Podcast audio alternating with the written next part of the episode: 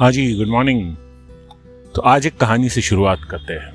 बहुत ही इंटरेस्टिंग कहानी है, मगर ज़रा गौर से सुनना। एक चाइनीज़ फार्मर होता है, यानी कि किसान।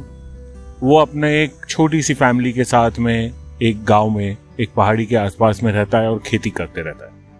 छोटी सी फैमिली में काम करने वाले वो उसका एक लड़का होता है, जो तकरीबन सत्रह अठारह साल, उन्नीस साल का लड़का होता है। अब एक दिन वो लड़का उठ के रात में साढ़े तीन बजे उसके घर से बाहर निकलता है उसके जानवरों को देखने के लिए। अब वो सारे जानवरों में उनके पास एक घोड़ा होता है और अचानक देखता है कि वो घोड़ा वहाँ नहीं है। फिर क्या था? भगदड़ मच गई। उसने बाप को उठाया। बाप और लड़के ने मिलकर पूरे गाँव में ढूंढना शुरू करा। धीरे धीरे बात पूरे गाँव में फैली। अब ये जो छोटे गाँव होते हैं ना, ये अपने आप में एक फैमिली के जैसे होते हैं। कहीं पे कुछ अच्छा या बुरा हुआ तुरंत पूरा गाँव एक साथ इकट्ठा हो जाता है सामने वाले का खुशी या गम बनाने के लिए और उसे सपोर्ट करने के लिए। और वहाँ पे वो पूरा गाँव इकट्ठा हो गया और सारे गाँव वाले मिलके ढूंढते हैं। आखिर में जब शाम तक वो नहीं मिलता तो सारे गाँव वाले उसको दिलासा देने के लिए कहते, यार, ये बड़ा बुरा हुआ। तेरे पास एक ही घोड़ा था और वो भी चला गया। वो बाप को बुरा बहुत लगता है, वो किसान को ठीक है, अब ये चला गया, अब कुछ कर नहीं सकते। तो वो जवाब यही देता है कि चलो ठीक है, देखते हैं अब आगे कैसा करते हैं। अब दो दिन हुए, तीन दिन हुए, चार दिन हुए। एक दिन सुबह सुबह वो जब घर से बाहर निकलता है तो सरप्राइज़ वो घोड़ा वहाँ होता है और वो सिर्फ़ अकेला नहीं है, वो उसके साथ में अपने साथ में और तीन नवे घोड़े ले आया है। वाह, ये तो और अच्छी बात हो गई। पूरे गाँव में बात फैल गई कि उस किसान का घोड़ा भी वापस आ गया और उसके साथ में तीन घोड़े और भी ले आया। अब किसान खुश तो होता है। और उस दौरान सारे गाँव वाले जमा हो जाते हैं, वो बाकी के तीन घोड़े देखने के लिए। और वो सारे गाँव वाले आते अचंभित, और वो किसान को बोलते कि, यार, ये तो बढ़िया हो गया, तेरा तो फ़ायदा हो गया, एक घोड़ा गया था तो अपने साथ में तीन और घोड़े ला लिया, अब तुझे पास चार घोड़े हो गए। कमाल की बात है। किसान को खुशी ज़रूर होती है, मगर फिर वही गाँव वाले को वो भी यही बात बोलता है। चलो ठीक है अच्छा हुआ, देखते क्या होता है। अब दो चार दिन वो रुकता है कि भाई ये घोड़े जिसके वहाँ पे वापस चले जाएँगे या कोई आके लेके जाएगा। कोई लेके नहीं जाता चार दिन तक।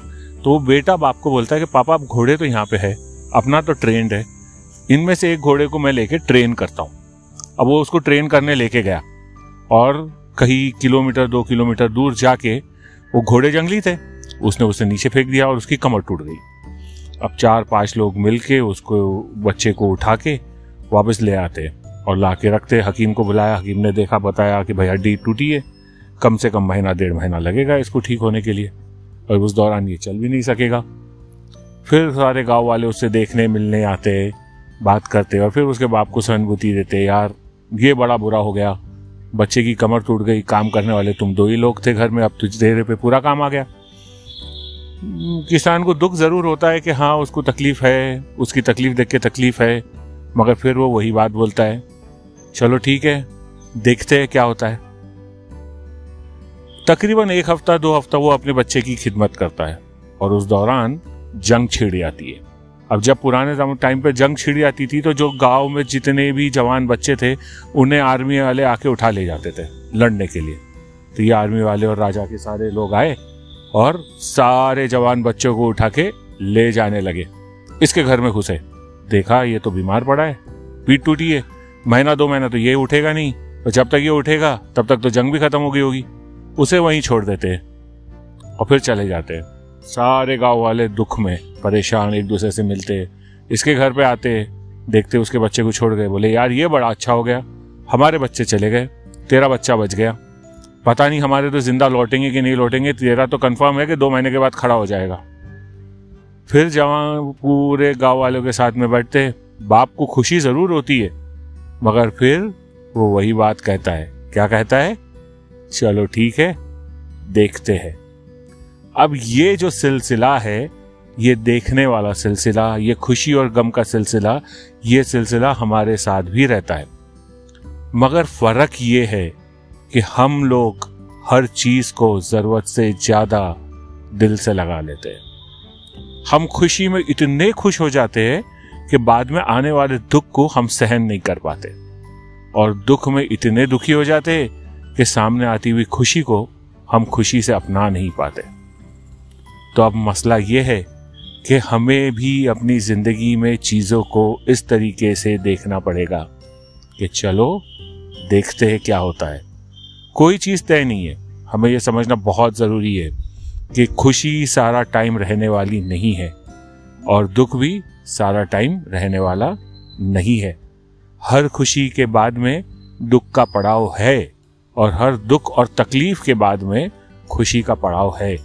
कोई भी एक जगह पे नहीं ठहरता।